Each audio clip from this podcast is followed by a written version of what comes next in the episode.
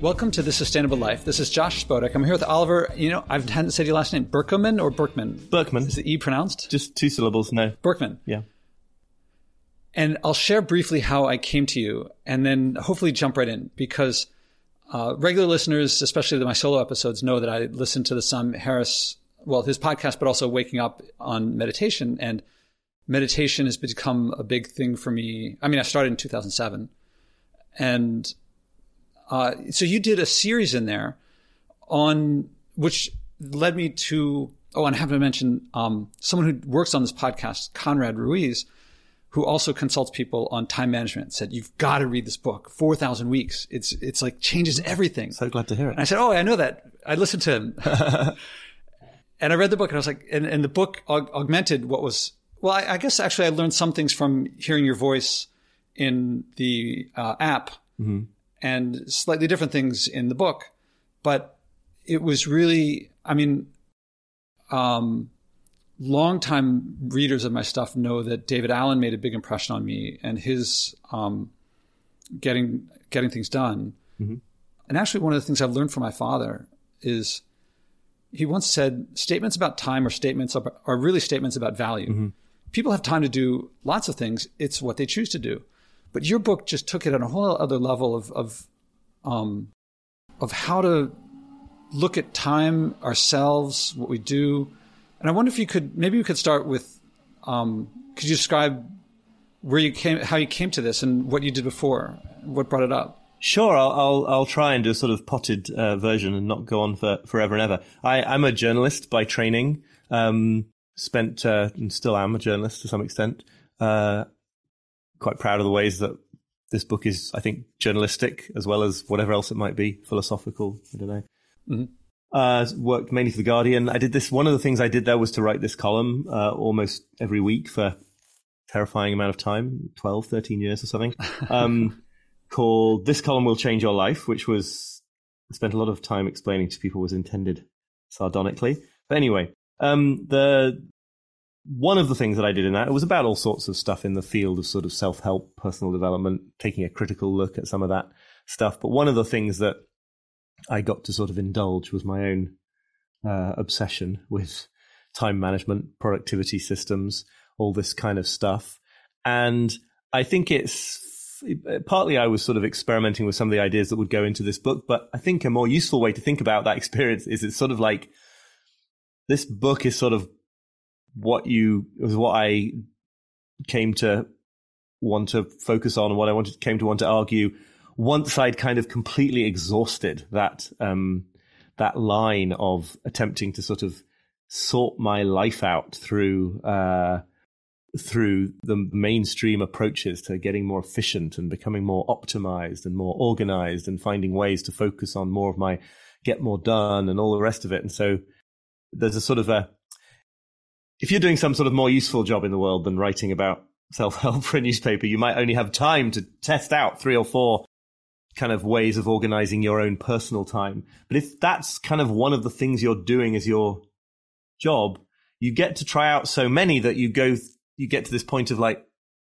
starting to question the, the, the hunt, you know, starting to question the quest that you're on here. Mm-hmm. And so that was my sort of personal way in to this question of sort of rethinking what time is, what it means to have uh, a finite amount of time and to be human in that situation. It was it was sort of came from being forced by my own the sheer volume of my own experimentation with all these kind of things to feel like there had to be another there had to be another way, I suppose. Um, so I definitely came at it through that kind of personal productivity.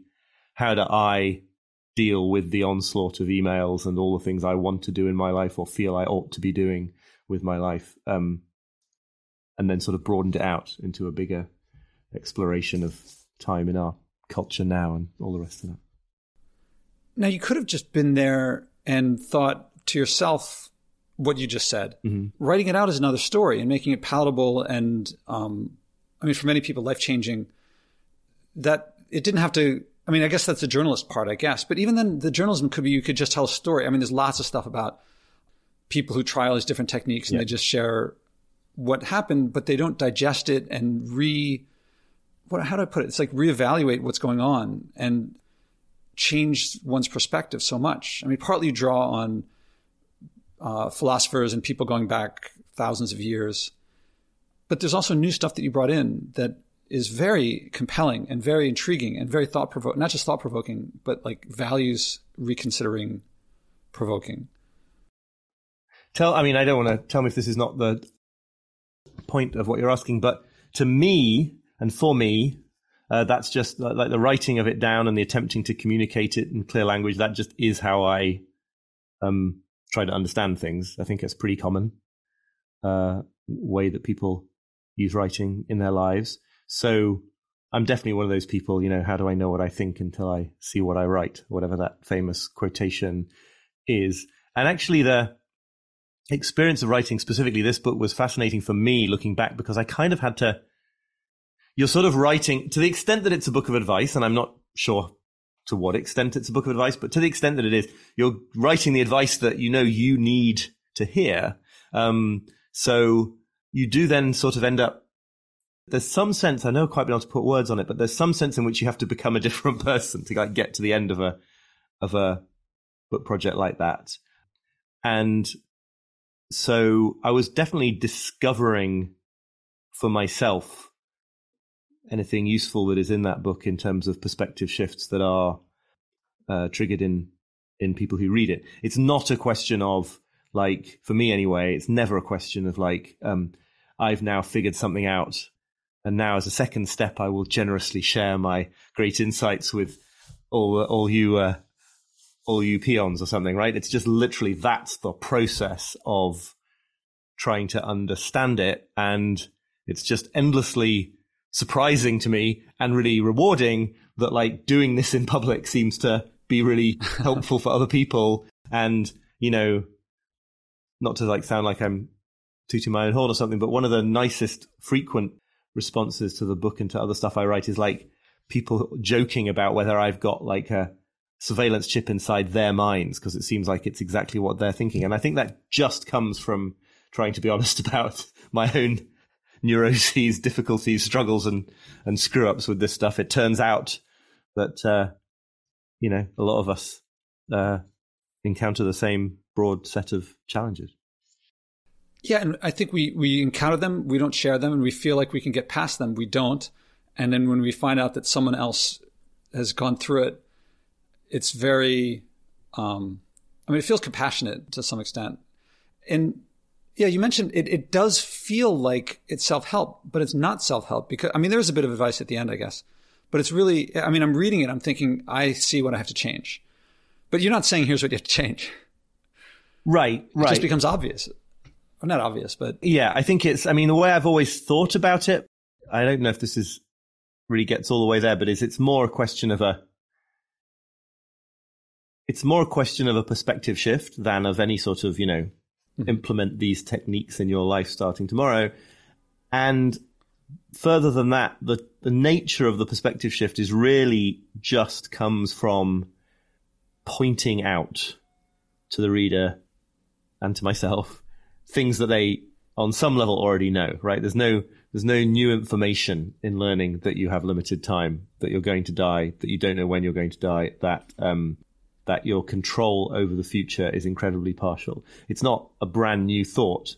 It's a question of pointing it out, pointing out how the effort to deny it to yourself leads to certain additional suffering in life that you maybe don't need to to to be putting yourself through. And so, you know, I do get some people saying like, well, I really liked it, but how can I make sure I execute on it every day for the rest of my life? What what are the tactics? And there are some things. That's not a totally bogus question, but a big part of my what I want to say in response is like I'm just trying to help me and you sort of clear up a fog that I think gets in the way of our doing what we would do naturally.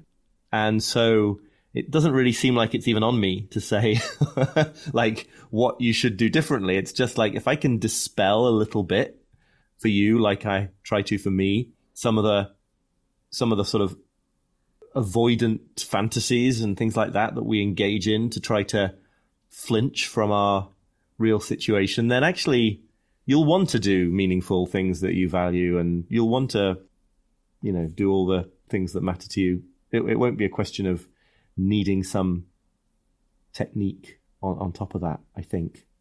Uh, so yeah, that's my hunch about if it is therapeutic for people, how how it's therapeutic for them. I'll add to that that I think it will also add it, it leads one to live more calmly and less less more in abundance. Even if I'm doing less, I'm doing more of what I care about. Right. And less of what I don't care about. So I'm not craving what I'm missing. Yeah, that's a lovely way of putting it, I think. Yes. There's a there's a kind of potential misunderstanding that people can get into and maybe if you just read the title of my book 4000 weeks and figured out that I was re- referring to a human lifespan and panicked and didn't go any further. There's a there's a response to talking about limitation and in general and the sort of limits of time and shortness of life in particular, which is like, oh my goodness, now I've got to really make sure I'm wringing value out of every minute. I've got to do totally extraordinary, unusual things and go on exciting trips multiple times a year and, and you know, live outside the ordinary.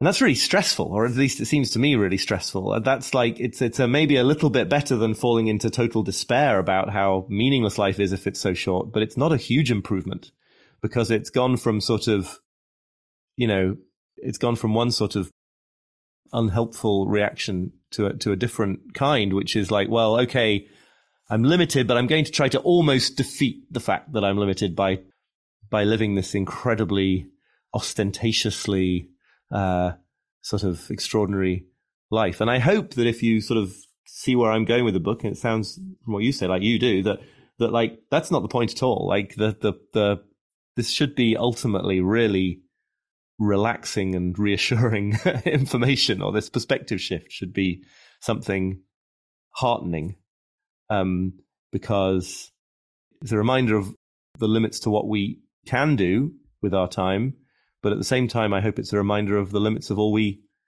therefore need to do with our time instead of engaging in this constant futile struggle to do something that we can't do with our time. Yeah. I think that perspective shift parallels the Buddhist view. I mean, Buddhist starts off by saying life is there's suffering, you can't avoid it. Uh, we're going to die, but it's not about suffering and death. All right, let's acknowledge that, and then then what do we build? and we build happiness or and, and things that we found rewarding. Yeah. Uh, yeah. I'm not a, someone to speak about Buddhism, so so I hope I got that you know not too far off. No, well, me neither, and yet I do plenty, and I think that um, you know, for me recently anyway, a lot of the most powerful reflections on this have come from reading in in Zen specifically, and again and again you come across this observation in Zen that that our that our suffering comes from thinking that reality ought to be that there ought to be a solution to the situation in which we find ourselves as humans, right? That there ought to be a there ought to be a way out of all of this. And there's that lovely line from Joko Beck that I quote at the beginning of the book. Um, what makes it unbearable is your mistaken belief that it can be cured. I just think I just still get spine tingles from from that line because to me it just completely uh, makes the point that the the sort of unnecessary element of our pain and suffering, not that all of it is unnecessary, is is from the idea that like this situation of limitation is intrinsically something that needs to be fixed, you know. Anyway. When I contacted you, I mentioned that and you mentioned in the book some things about climate and the environment. And I I think I asked you, is this something that people contact you about? Because to me, it's like glaringly obvious how the, the parallels. But I think you said it, people have talked to you about it.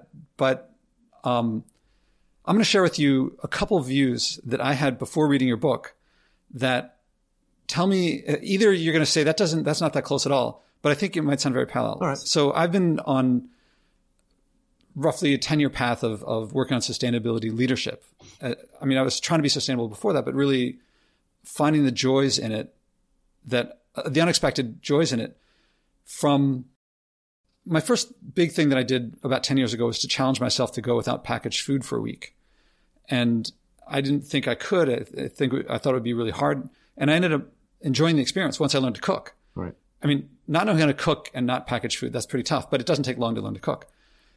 That mindset shift led me to look for other places where I might expect deprivation and sacrifice because that's what I'd learned, but then actually doing it wasn't. And so the next thing was going for a year without flying, which I thought would be horrible. Mm-hmm.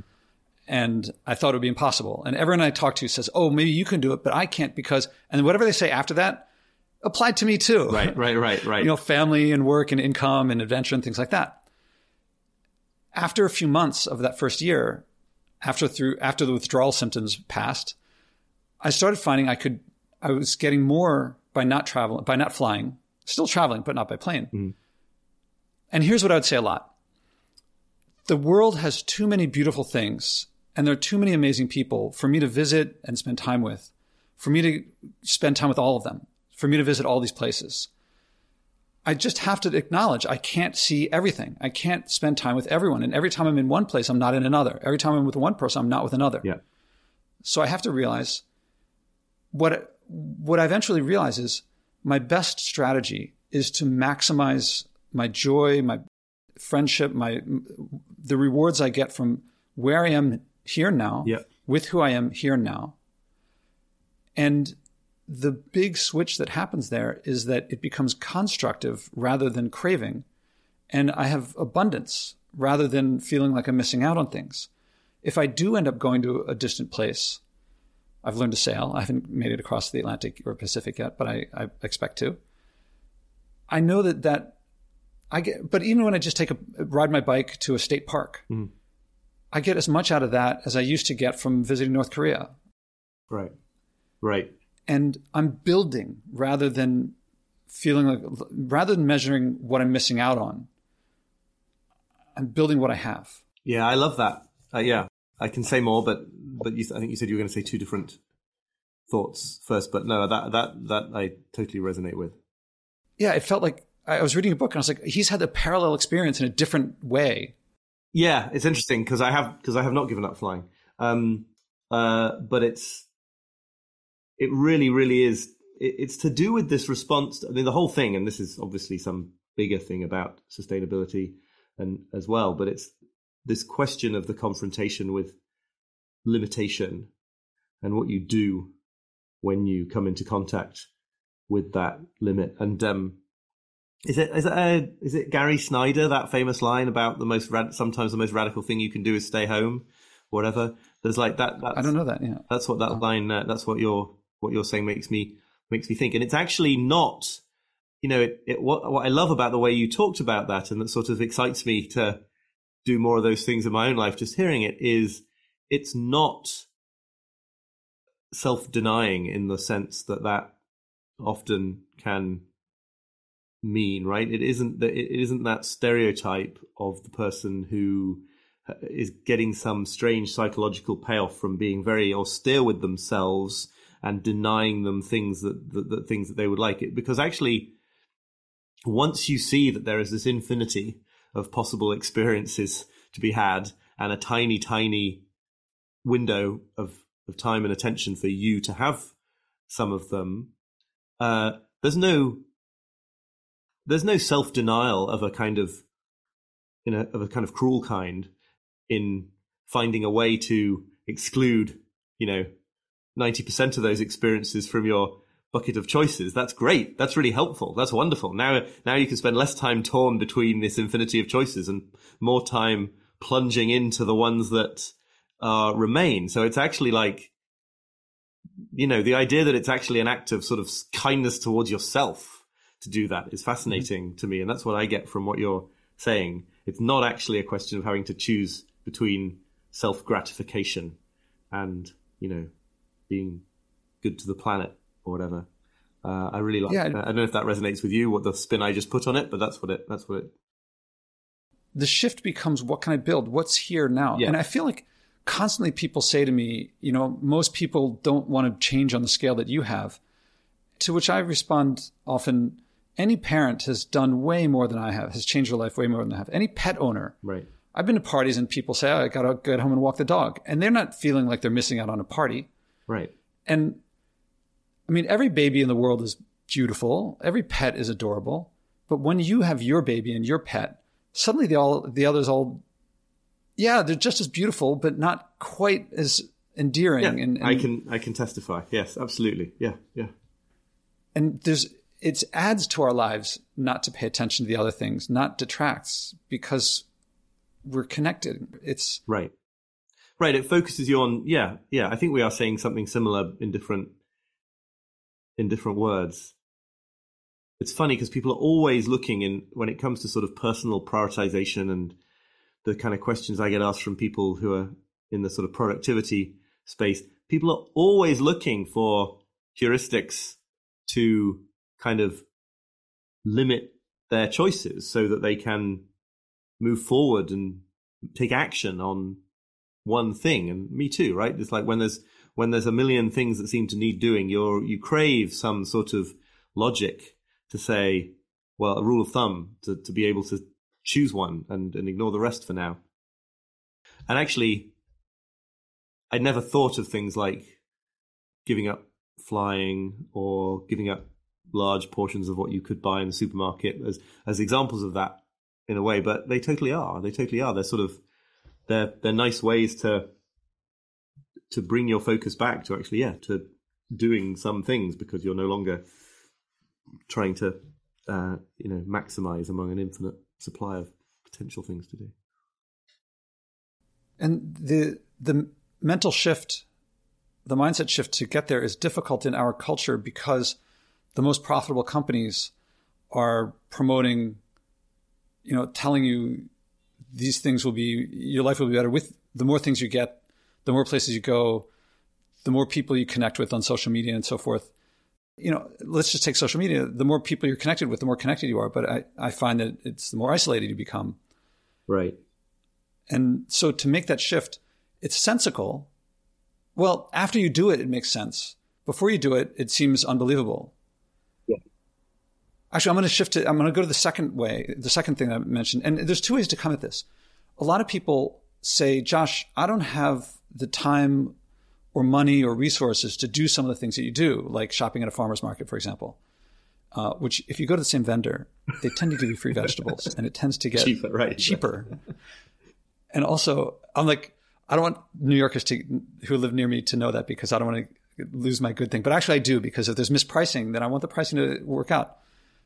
But then, when I do these things, I also felt that way. But when I do these things, they save time and money. yeah So, for example, people who say, I don't have time to sit down to drink a cup of coffee, because I'm always talking about people walking around with their disposable coffee cups. And not that that's the biggest thing in the world, but it shows that they're not, it, to me, there's a disconnect between that, that coffee cup is going to pollute someone's world and to make it polluted, you know, in the making of it. But also, when I see someone riding their bike holding a disposable cup of coffee, I'm thinking they're Right. not enjoying riding the bike and they're not enjoying the cup of coffee because you can't dodge traffic and Yeah. enjoy nuance and flavor. So I think they're missing out. And when I talk to the people, I don't drink coffee, but when I talk to the people who have shifted to sitting down to drink the cup of coffee, they report in ways that they cannot explain that as a result, they have more time, not less, even though it looks like they, they should have less, but they actually have more. My takeaway is it's this they're stopping doing the less important things and doing the more important things, yeah that, which we can all do.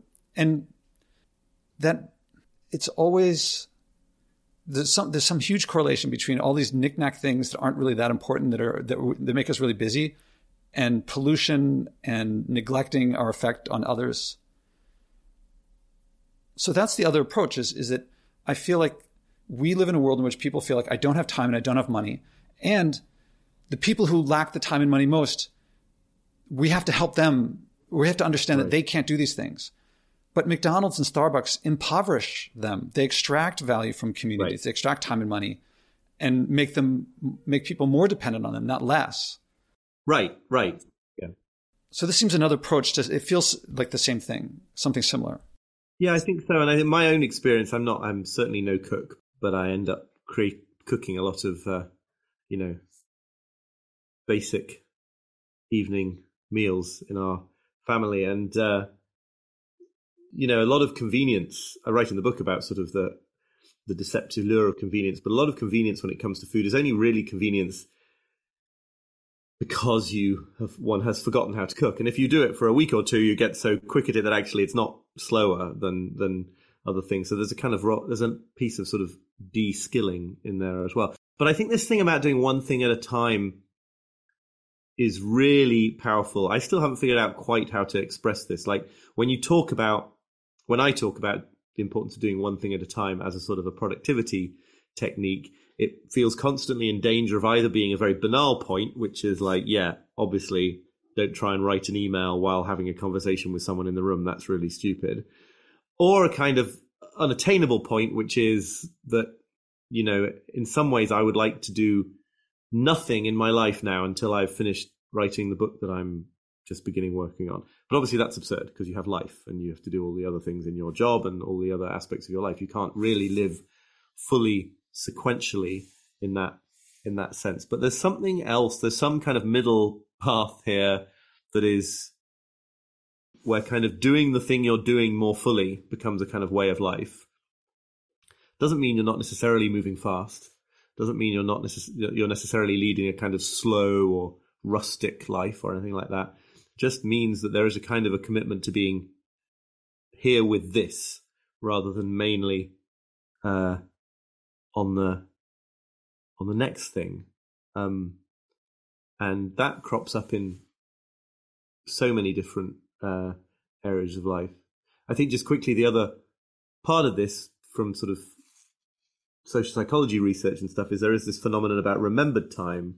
If you make time for things that you care about, you have a sense of more expansive time in your life because your life is the kind where you can make time for those sorts of things, right? It's a sort of if you if you don't feel that you can afford to go on an hour's walk in the park, but you bring yourself to do it anyway, you will be less afflicted by a sense of uh, time pressure because you're sort of demonstrating to yourself that your life does have the time for those things. So that's a bit more sort of a that's to do with retrospective recollection of time, but it all adds up to the same thing, I think. Yeah, talking to you now, I'm thinking, I was talking about time, money, resources. When we feel like, I mean, what we're talking about time feels like it applies to material resources as well. That if we feel like, I mean, certainly when I was a kid growing up, I said many times, whoever dies with the most toys wins. And I felt like more is better. And I don't like when people try to call me a minimalist because I don't consider myself a minimalist, but I definitely have less stuff now than I used to. Right. And I value what I have more than I used to. And worries about stuff as well as worries about time, when they decrease, my attention to what I'm doing, what I care about, and especially the people that I'm with in the moment increase. Yeah. I feel like the, this is something that the, the wise sages throughout history keep coming back to and we keep losing. Yeah, yeah, I don't know. Yeah, I think I think that's right. I don't know I mean, I'll tell you what it's making me think, but it feels a bit tangential, so I'm happy to go off in a different avenue. But this question of sort of more, more, more in a material sense is obviously another um, is another sort of you know form of avoidance or denial of the truth of limitation. I think it comes back again and again for me just to this grand overall point about like there are limits that we find ourselves constrained by, and you can either spend your life uh, trying not to feel constrained by them and engaging in all sorts of behavior to try to not feel constrained by them, or you can uh, you can at least a little bit edge yourself towards feeling them and realizing that actually that doesn't that that's empowering. That's a that's a stepping stone to action. It's not actually the they're not the prison that they uh, felt like they were. And there's an obvious parallel there. I'm really going beyond my expertise, but there's a very obvious parallel there with the fundamental notion of, you know, endless resource extraction and uh, endless economic growth and the argument that, you know, unrestrained capitalism is essentially a giant machine for refusing to accept limits that it encounters and instrumentalizing them into fuel for its own further growth, and just that very idea that the, the sort of the future oriented mindset that grows from that, and that does seem to be more prevalent in more uh, more broadly speaking, kind of faster growing, faster moving capitalist economies than in other countries. Um, that sense of always heading to uh, a promised land beyond the present, uh, where limitations won't apply. I mean, it all clearly links up. I'm not sure what I can say more than more than that. it's all it's all part of the same topic somehow.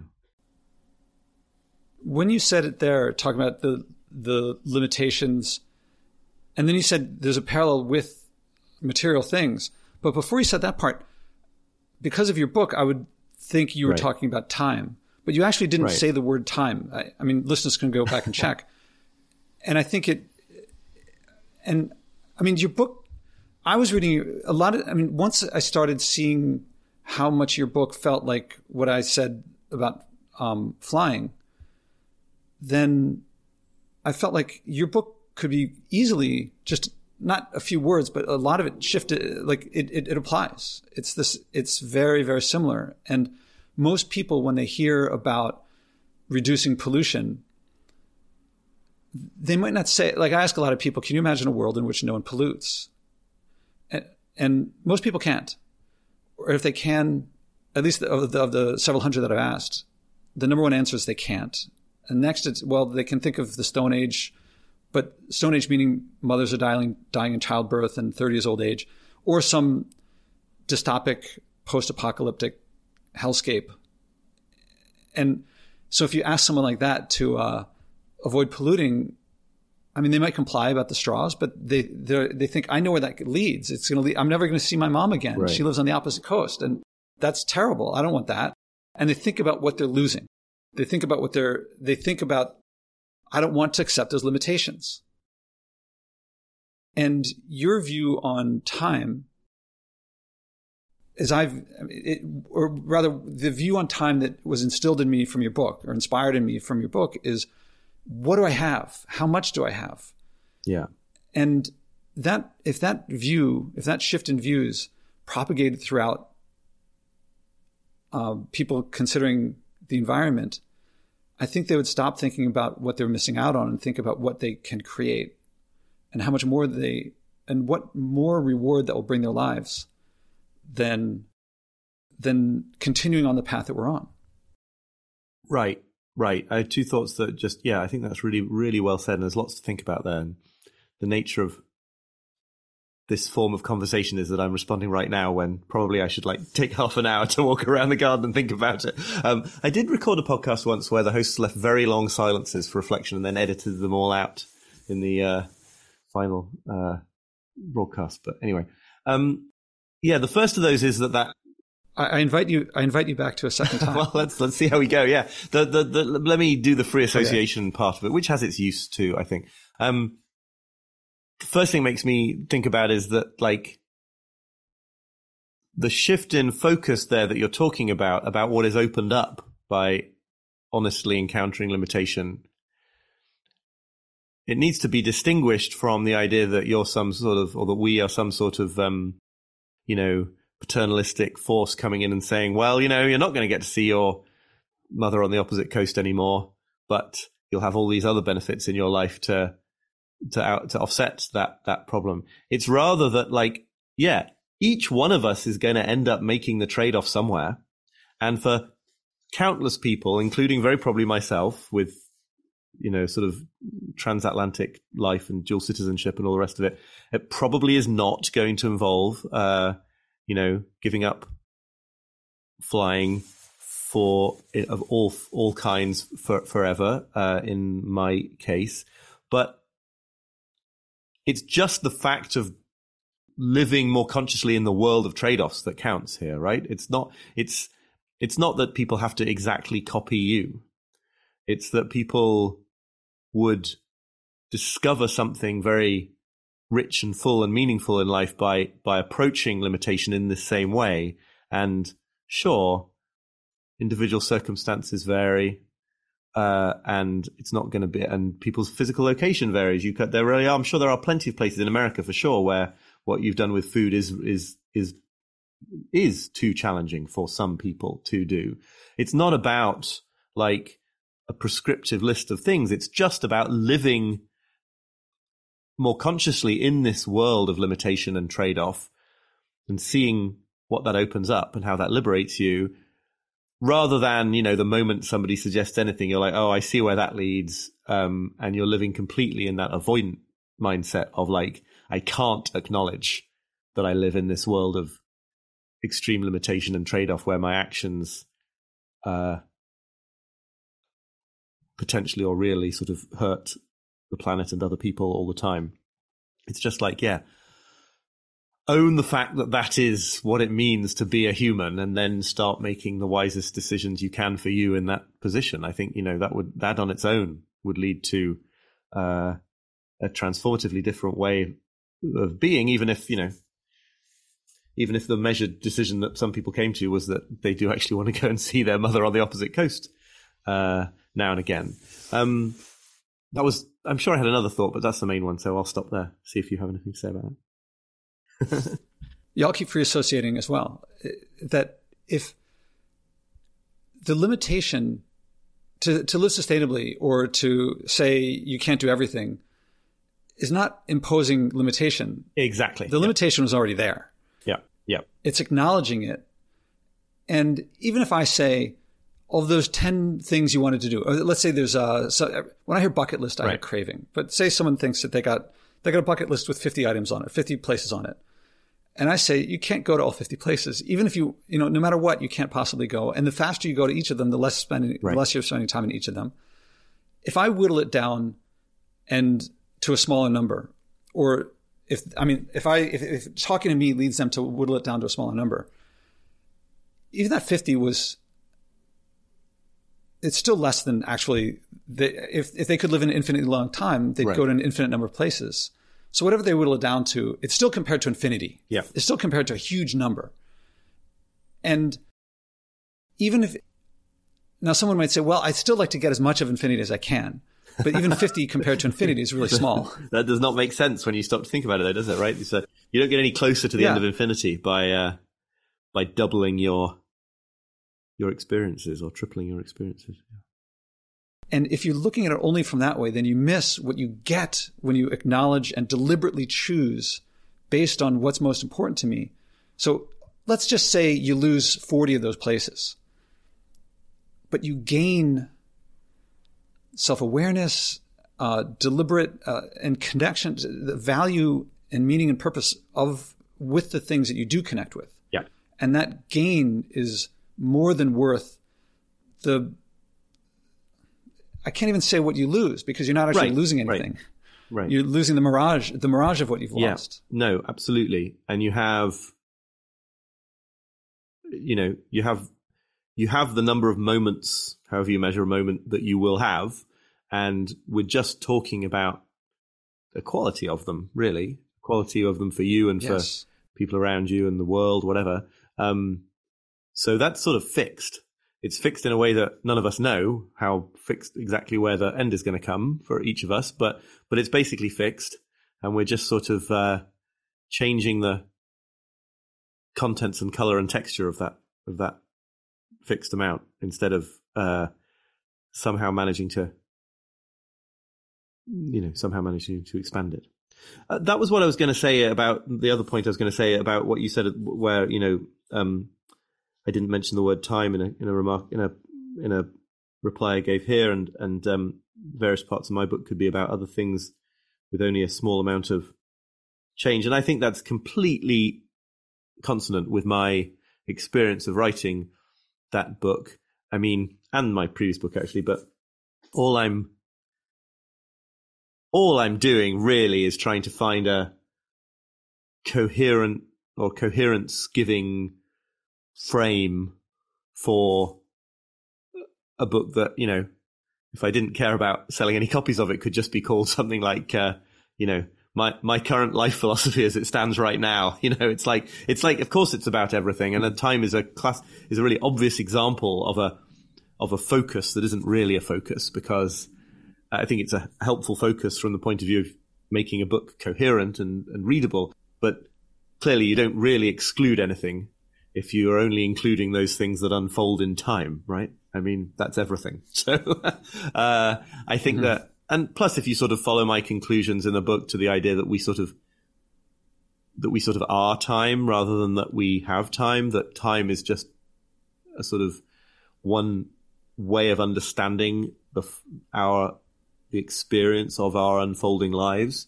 then yeah, there's nothing that doesn't come into that uh, frame. And my my problem and challenge as a writer is always trying to come up with ideas to write about that that don't uh, encompass literally everything on the planet because then you can't really write in a coherent way. Uh, other people have the opposite problem, but um, so really, I'm quite honest about this. Time is a time is a sort of framing device, and the whole thing about productivity and time management techniques and personal productivity is a is my way into it. And it's the it's the path that I took and it's definitely resonates with a whole bunch of other productivity geeks out there. But it's like one of an infinite number of ways into that same subject matter.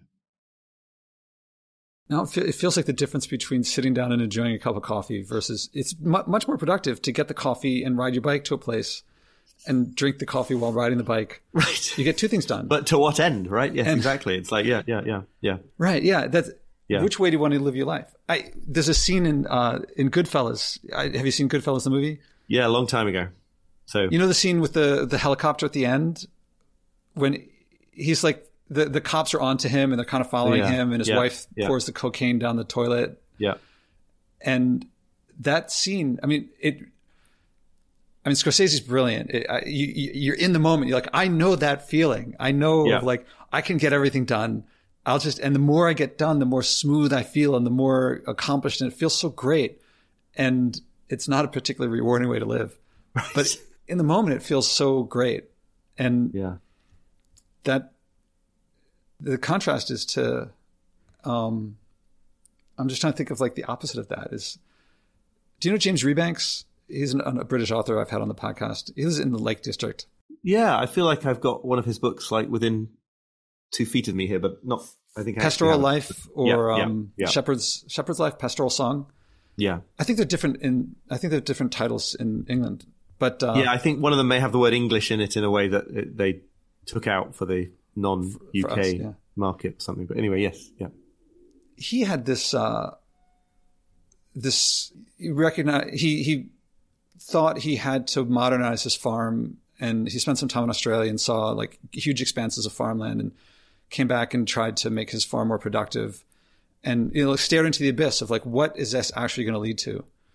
And came, came back stepped back from that and made his return. I, I this is just off the top of my head so it's not fresh in my memory but that he went back to how things were before and not monocropping and not big combines, but yeah. restoring the and it suddenly like it didn't take long if I remember right when he stepped back that the the abundance of wildlife not not exactly wildlife I mean some wildlife but diversity biodiversity started increasing again. Yeah. And we as a society could do that as well. But it's tough if everyone feels like every step yeah. of that is going to be like pulling teeth well, this is right. This is the, yeah. I mean, um, there's some line somewhere in I think in Wendell Berry. It's an obvious person to bring into conversation like this. I know, but about um, limitation as the sort of premise of fullness and meaning, and that you, it's not actually a constraint really at all. It's the sort of there's all these kind of metaphors of uh, sort of weaving and how you need things to be kept constrained and within taut lines and, and all the rest of it. But um,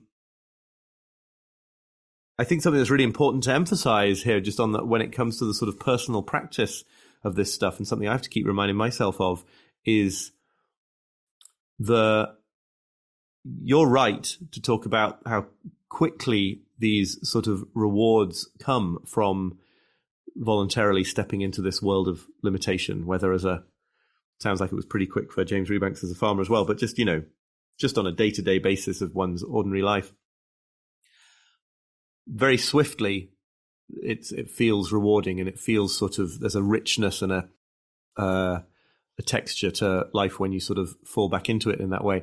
But it almost never feels great for the first like yeah moment.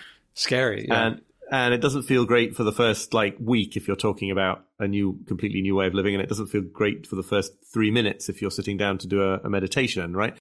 And there's good reason for that. We are completely conditioned to the opposite way of the opposite way of of being. And I'm just struck again and again. I'm getting better at it, but I'm struck again and again by sort of how little, how low grade the threat of a little discomfort needs to be to sort of yeah. completely put me off that, mm. that line of, of activity altogether. And for me, it just comes up in sort of distraction all the time, right? It's like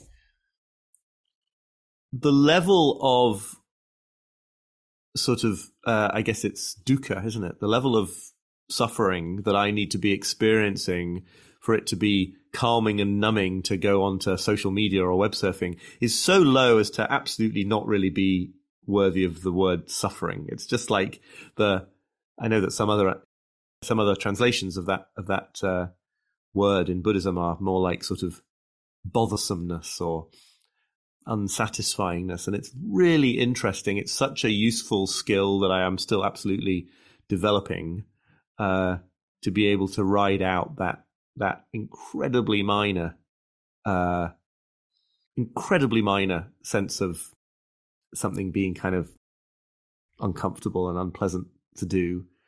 And the rewards are so much bigger and so quick, quickly delivered. But, you know, you do have to have a certain willingness to put yourself through something. It's not completely absent from the experience.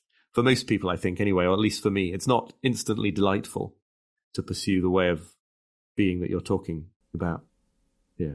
Yeah, the way I put it is uh, you do have to go through a bit of withdrawal Right. And maybe it's not on the level of kicking heroin, but there's still something there. Yeah. Uh, you said something that reminded me of uh, uh, um, the Wendell Berry. There's something that Jocko Willink, I, I, don't know if you know him, if you've met him yet, but. Uh, no, but I know, I know who he is, yeah. Okay, the Navy SEAL, former Navy yeah. SEAL. And he says discipline equals freedom. And discipline, for if before you get it, discipline seems like the opposite of freedom. You're holding yourself back from things, but that's what it creates it. Now, there's another thing that you said that actually, okay, so the, the mindset shift seems equally big in terms of time and productivity versus the environment and, and, um, bucket lists.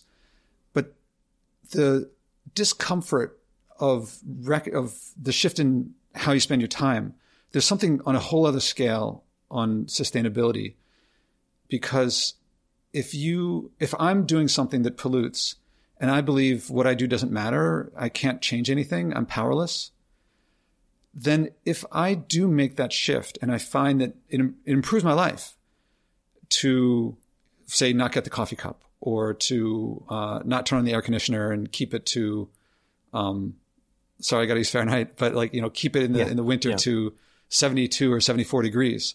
Mm. And then I realized, oh, 68 degrees is fine, yeah. or even 65 degrees is fine. And actually, when I put on the sweater, I feel better. Well, then I realize not just that I could live my life differently, but I've been hurting people. Suddenly, when I learn about the pollution, what happens to people on the other side of the world, you know, getting kicked off their land for the fuel to drive my my uh, my heater. Mm. Suddenly, it's not just I'm uncomfortable with how how I've been spending my time but how I've been hurting others. Mm-hmm. And that's going to be guilt and shame. And that's not, those are pretty serious things that we try to avoid feeling. Yeah. Yeah. That's a bigger hurdle. I mean, but, but, but what you said about the difference of what, what's on the other side of it is more than worth it. Yeah. It's just a, a bigger hurdle. You're right. And you know, I think that I, I think I may uh, candidly be in a greater state of denial with that kind of thing, which is what you'd expect, right? You expect to be in a greater state of denial with the the worst feelings to feel. Yeah. Um, uh, with respect to that, because I do find that, you know, my own efforts to live more sustainably, such as they are, it's very hard for me to sustain the momentum with them uh, in a way that it isn't with these kind of daily time related changes that I've uh, that I've been discussing. And I think that that probably does come from if if you think that you're doing something good, uh, ethically good, just because you want to start being a nicer person or something. That is a very that's an incredibly flimsy uh, motivation, and frankly, it's probably just helping keep some of that uh, guilt and shame at bay. Right? It's like it's just sort of plastering over it, and I think that I'm sure that the people who are the the most sort of authentic at living in a more environmentally sustainable way and and benefiting personally from it in terms of their quality of experience are the ones who have to some extent been more fully through that that anxiety and guilt sound that, that guilt and shame sorry sounds like maybe you have uh, and sort of come out on the other side of it more. Because if you because it, it's that sort of encounter with the shadow right that needs to happen uh, to use sort of Jungian language I guess uh, needs to happen a bit for these things to sort of be rich enough and understood on a deep enough level to stick. And in my case, with the time management stuff, that was a matter of seeing at least somewhat more clearly what I had been using all this stuff for in terms of an underlying emotional agenda, understanding myself more on a sort of psychotherapeutic level. Uh, and and that's the only way that you can like really start to take its hooks out of you. If if you're just saying, well, like these time management systems don't seem to be getting me the the to the outcomes that I want, uh, but I'm not prepared to look at the uh, the un, the sort of un, unacceptable emotions that are under underneath them. Then all you'll do is um, try to find a different time management technique and carry on cycling through this stuff uh, forever. So I think that's a really interesting point. I hadn't thought about. I hadn't thought about the psychological connection in the same way. And yes, I can see it's a bigger, it's a bigger lift if what you're talking about is, uh, you know, sort of active damage to the livelihoods of other people instead of just uh, failing to reply to their emails in a timely fashion. yeah, we're the intrinsic versus extrinsic motivation is is the way I tend to frame it. If right. if I do it just because someone said, you know, don't destroy the earth, avoid straws, that's different than, well, uh, we're coming on a, coming up on an hour, so um, I've developed in this podcast what's now called the Spodek method, which is a way to walk people through acting or sharing their their values on the environment okay. and acting on them instead of acting on you know acting on something intrinsic. Okay. And I'm kind of running through in my head and wondering if it would apply to time as well and productivity. And there's also there's before we hit record, you talked about how people uh, write you who talk about sustainability. Why do you why do you bring that up? It's it's not in our political view, and I wanted to engage on that. And yeah, we I've got a few more minutes. I mean, I'm not if that works for you. Yeah, I don't. If you if you you maybe don't want to start in on something that's that would take another hour to get through, but but I, I don't have to go this second. Okay, so the Spodek method would probably be like 20 minutes. So, um, oh, what game- the hell? Let's do it. Okay, if we're, if we're finishing at 320, I'm here. Yeah, fine. I'm okay. interested. I'm too I'm too curious. okay, so let me just quickly re- respond to what you raised there, in case people are interested about yeah. the reader response. I think that um, this book has I've been really um, to my great sort of surprise and gratification. It's gone, it's, it's spread a long way, and it's certainly spread out of my sort of more uh, broadly liberal, lefty, progressive-ish kind of milieu to other places. It's, it's, resonated with a lot of people from a Christian perspective, and resonated with a lot of people who I think are probably I would would class themselves as as conservative because conservatism, in, at least in one form, uh, is is a place we should be looking for wisdom about limitation and living with not not sort of you know radical right wingery of the kind that has been dominant in American politics in the last few years, but conservatism of some kind, like should be an ally in this thing. And it's fascinating. I think people who have cons- what they think of as conservative values often do have a real appreciation for the roles of limitation and for living within limitation and for resisting that sort of pathology of progressivism, which is to feel that you can remake the whole world uh, through through political institutions. But because of the culture in which those people very often are these days, they're also people who sometimes email me and sort of say like, why do you have to mention all that climate change nonsense? You know, so there's an interesting pushback there, but I, I'm kind of still happy that the book is getting into their, to their hands. And, you know, it's not a book about climate change. So actually you can sort of ignore those paragraphs and still, and still, it still makes sense as a book. But, um, so yeah, that, that was, that was that basically. All right, here I am.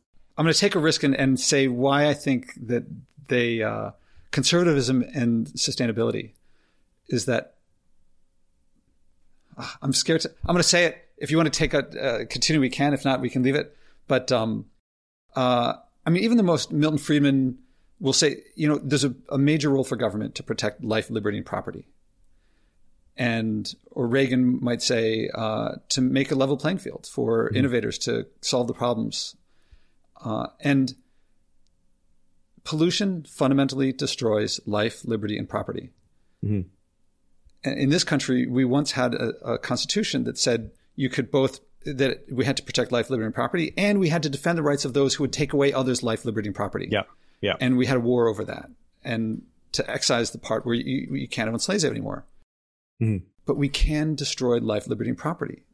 You cannot pollute without destroying life, liberty, and property. And mm-hmm if you talk about free trade, if I, you know, if I, if I make uh, something really well, so well that you're willing to pay for it, and I value your money more than my thing that I made, and you value the thing more than your money, and we trade that, you know, everyone benefits. That's good.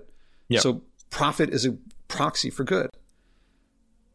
But if someone's not consenting to that, that proxy never doesn't work anymore. So slavery would be yep. an obvious case where if someone doesn't consent to give their labor, that's not necessarily yep more profit doesn't mean more good. More growth exacerbates not good. Yeah. Well, if there's pollution, if I if you and I make, make a trade, but someone else suffers and get you know has birth defects, that's not growth in good is profit is not a proxy for good anymore. Right. But if you take away in the past, we took away slavery. Mm-hmm. I think we've mostly taken away child labor. I mean, slavery still exists. Yeah. So no, but you can make one can make progress in these areas. Yeah. Yeah. And so pollution fundamentally opposes life, liberty, and property. A, a, a, government that has to protect life, liberty, and property, I don't see how you can have both. It seems to me con- the conservative libertarian ideals seem very consistent with doing away with pollution. Yeah. Yeah, no, I think um, I think a lot of this now. I mean, I don't know what I'm talking about really when it comes to American political cultures, but I I do think that some of this turns into uh, and the sort of the extraordinary centrifugal force of polarization means that means that these things get disconnected from the logic of people's positions and they just become symbols of two sides in a dispute. I've got no idea what that whole um what I should be thinking in rational terms about that whole um minor frenzy you guys just had over there about gas stoves. I've got absolutely no idea. All I know, I've got a gas stove here. All I know is that within about 24 hours of the story existing, you had to believe one thing if you were on the on one side of the partisan divide and another thing on the other side. And so I think these things just like they just get completely sometimes anyway sucked dry of any sort of real arguments and they turn in so I think in in that sense I think that you know there are many there are cultural milieu in American politics and to some extent in British politics where like you're just marking yourself out as the out group if you're talking about sustainability it's got nothing. That's totally consistent with the idea that you going and chatting with that person in a in a cafe could cause them to see the connection between their own values and that and that focus. Anyway, anyway, you've highlighted something I'm going to use for. I, I'm I'm working on my book, and I sometime in the future I'll come back and thank you for what you just said and how that clarified something that I have to put in. I'm going to jump to the Spodek method. Yeah, please. So, is the environment something that you've that you've acted on in some way? Is it something you care about enough to have acted on? In some way, yes, absolutely. When you think about the environment, what do you think about uh, your personal experience in nature? Mhm. So not what you've read about in the paper. Right. Like when you're in nature, I mean, picture yourself in nature in some time in your life that was like a Yeah. maybe transcendent, but you know, quintessential moment. Like, Mhm. what is it? For, can you think of times like that?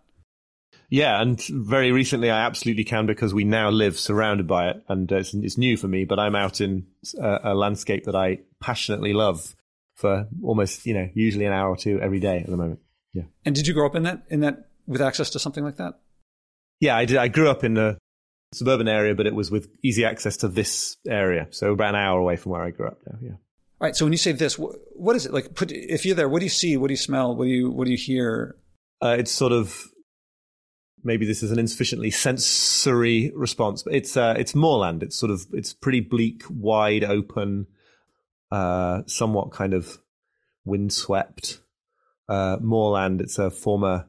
There are the sort of um, uh, there's the sort of artifacts of a of a iron mining in ironstone mining industry that that hasn't been around for a good century. So um, uh, and then there are lots of lots of sheep and uh, a very large number of pheasants that are basically artificially bred into this for recreational shooting industry, which is my one of my least favorite parts of being around here. And um, yeah, so it's it's it's sheep farming. There's something I have to get clarification on. When you said you said bleak and artificial, which normally I think of as not what Did would I be artificial? enjoyable. Uh, you, the artificial was about the the the pheasants were brought in artificially. Oh, sorry. Yes, yeah. Forget about the pheasants for a moment because I really do think that they are. Um, I mean, the pheasants are fine, but the the specific nature of that recreational shooting industry annoys me a lot because it's.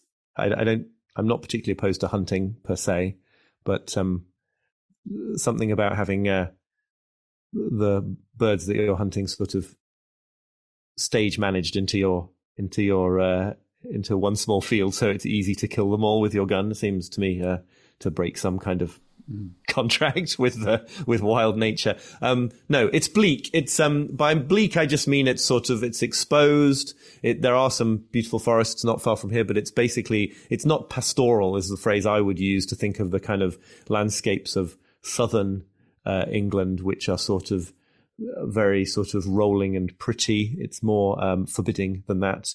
Uh, if you've read Wuthering Heights, uh, it's um, it's that kind of it's the kind of landscape evoked in, in that book. When you're out there in it, what emotions do you feel? What's the experience of it? I feel uh, I feel small in a good way. That's that's one way that I often think about this. Um, there's something this I don't want to fly off into theory, but there is something sort of unyielding about it that I find very um, that feels good for me. Uh, it's yeah, I think awe is a word I would use. Um, and then it just sort of you know being in a sort of windy and bleak area does just feels also like it kind of um, blows away the mental cobwebs somehow.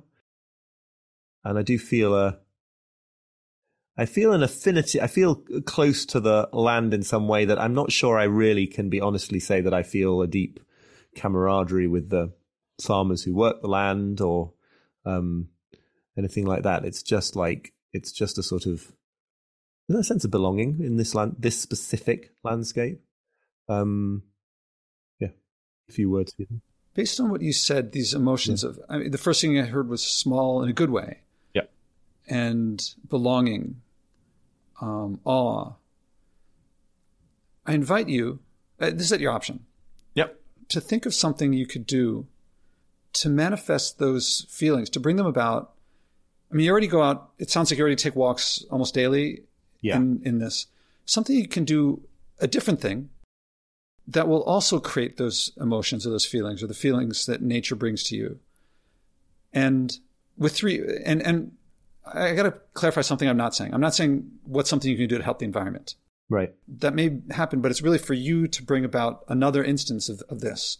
It could be exactly the same or it could be slightly different with three constraints something you're not already doing, hmm something that you have to do it yourself. It can't be like, oh, I'll get someone else to do it. Right. And some physical component. So, not watching a documentary or reading a book, Right. but something, and so that after you've done it, you can look back and say, in some non-zero sense. I've left things better than I found it. And can it be explicitly about the, the, the landscape, even though it doesn't have to be about helping the environment, or should it be about some other domain of my life? It can be any domain. Right. Ideally, it's conjuring up or manifesting these emotions or emotions that come from this environmental experience just from some other place than what you're already getting it. Right. Huh. Want to give it a shot? I mean, most people at this point have a sense of like, yeah, no, I'm, I'm, they don't yet. It, it takes a few minutes of going back and forth.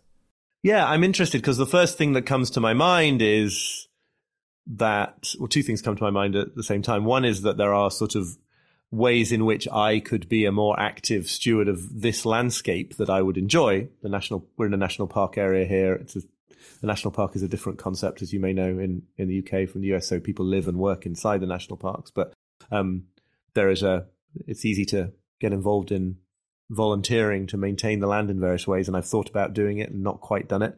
That very much obviously key, uh, that would feel like going deeper into what I've mentioned, but it's obviously in exactly the same uh, domain. And then when I, but the other thing that I think is that when I think about, well, how would you rec- recreate that in the, in like my domestic life or the work, the writing work that I do, or one of these other domains of my life, right? Family, uh, professional things.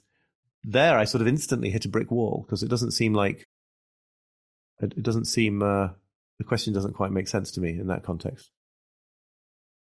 Well, I can tell you of the two things you said. The first one, if you augment something, I, have done this with a lot of people before. Yeah, yeah. And yeah. if you take one area and do more than you were doing, that does.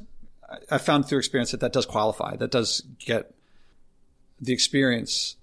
So if you currently, I'm not sure if passively is the right way, but if you walk through and just observe, yeah. And you switch that or you augment that to, and you do something in stewardship. Yeah. Either solo on your own, or it sounds like there's organizations that, that you could combine with to. Yeah, you go out and fix fix gates and paths and you know stop erosion in small ways and stuff yeah yeah there's lots to be done so if you did some of those things yeah that would qualify because it's it would be something you're not already doing it would be something that you're doing yourself and it would be something that it sounds like you afterward you'd be you'd look at the fixed gate or whatever they had you do, and you'd say that would be better. Yeah. With regard to the second thing, experience tells me that when people do these things for their reasons, the other stuff that you'll find answers through doing things that you couldn't through just speculating. Yeah. There's something fundamentally different through experience. So if you're wondering how can I involve this in my how can I do how can I bring stuff like this to family or how can I bring family to this mm-hmm. or combine them in some sense? I bet it will become obvious. I could be wrong. Yeah, no, that's really interesting. It's funny because actually now that I stop me if I'm going off off route here, but it's it's it's um one of the things that I think is probably going on when I'm in a very um, absorbed situation in the landscape around here is that my sort of attentional bandwidth is is filled completely in a way that uh, you know it's not that one doesn't also daydream and have thoughts about work and things like that. But it's that it's that there's there isn't that sense that we've been talking about in this conversation about being sort of you know riding your bike while drinking the coffee or whatever. There's a sense of like there's a unitary sense of what you're doing, and that is something that I struggle to maintain in my sort of you know in my work sitting at a laptop. So I, I I'm interested in it's making me think that maybe there's a parallel there. That's a very sort of it's very self interested in the in the immediate term, but like to be able to feel some of what I feel in nature when doing things that I do at a laptop would obviously be a to be able to feel that more often would obviously be great. I do get it when I'm deep in flow in writing, but not the rest of the time. And and you're triggering ideas for that in me to put into practice because because I can see like what I think is going on in the in the other context, um, and it's to do with how you relate to your environment. It's to do with there's that very subtle feeling when you're when you're doing sort of when you're crunching through a to do list that what you're doing is is trying to dominate a situation, and that is what is very absent in the in the walk on the moors context. There's no sense of that there. Yeah. Yeah, stewardship and domination are. it's funny because in in um, you shall have dominion over all the earth. People sometimes translate as dominate, and some some people dominate translate as stewardship, and it's like almost right. Yes. Now, I think that the wistfulness, if that's the right word, or the way that you're thinking about it, we could pursue it here. But I think that in the doing, it'll it'll eclipse anything that we speculate about. Right. So I propose the next step would be to make it a smart goal, specific, measurable, achievable, realistic, time bound. Yep. And then to see if you're game to come back and share what the experience was like, if you, if you're up for doing it, would you be game to? Yeah, yeah, totally. This I love this kind of. Yeah, no, this is um, I, I'm this question of going from thinking about things to doing them is not in a sustainability context particularly, of course, but like is essentially the topic of the book I'm trying to start working on now. So I'm I'm super interested uh, for multiple reasons uh, in uh, in engaging in anything that sort of uh, that is focused on that. Sure. Yeah, I feel like um, what you said is heartwarming and and more uh, that it resonates, especially for how much your book resonated. The uh, Four Thousand Weeks resonated with me. But let's let's finish it out. What, what would you what could you commit to and uh, specific, measurable, and and how long would it take before if we spoke about it again and I said how did it go? You know, you don't have to finish everything, but you know to have to be able mm-hmm. to say how it went. Uh, well, I think first of all about what I said about the the uh, about finally doing instead of wanting to do and not doing the the national park volunteering. I don't know the answer to the time frame there. I suspect that um, you know it would. I'm sure it could be within a within a month from now that uh, that I had done that uh, in some form. I, that some of these things are surprisingly oversubscribed, so it's not entirely obvious that that would be the case. But I think it probably would be. I'm I'm interested. I'm strugg- I'm interested to think and struggling to think about how to operationalize this in the context of uh,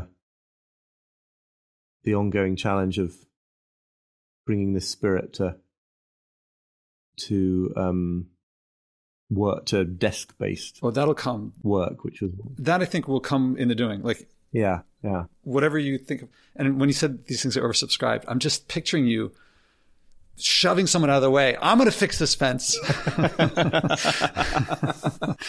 um, right. Okay. So there's no smart goal then in the other domain because that's uh, if it's going to if it comes from I'm I have some skepticism about the smart uh, approach, and I and here that seems to be an example of that, right? It's like you're saying that the clarity around this comes from putting it into practice. Well, what I find is that whereas smart seems to demand that I already know what the where it is that I'm. Yeah, I guess the smart. What I what I find is that if someone says I'm going to do um, this isn't what you said, but some people say I'm going to eat less meat. So eating less meat right. is it's much easier to say I'm going to go for one week not having any meat after noon or before noon or right. that like that's much easier to do. So I'm trying to make it something more practical. That's the goal here is because I yeah. I know that it will yeah because it's coming from intrinsic motivation. You're you're talking about have, taking thoughts and reducing it to practice. And specifically, it's first to go for intrinsic to elicit the intrinsic motivations. Yeah. That's very interesting. Yeah. So I, let's say what I think um, I'm talking about here in the domain of work is is to do with that unitary focus.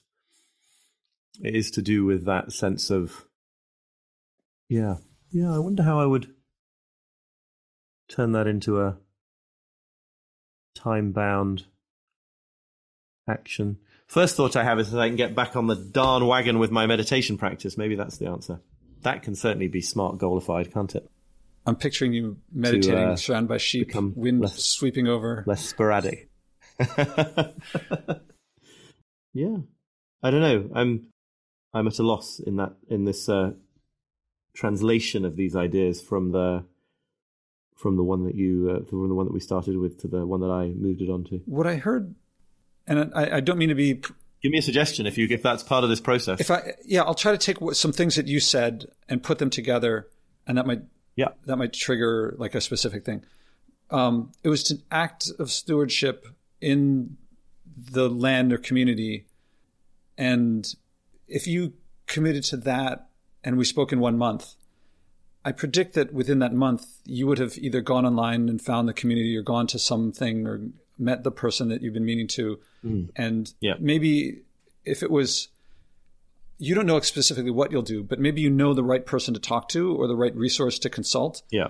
And if, if it's to talk to the person, go to the organization, figure something out and talk about how it went in a month. Yeah.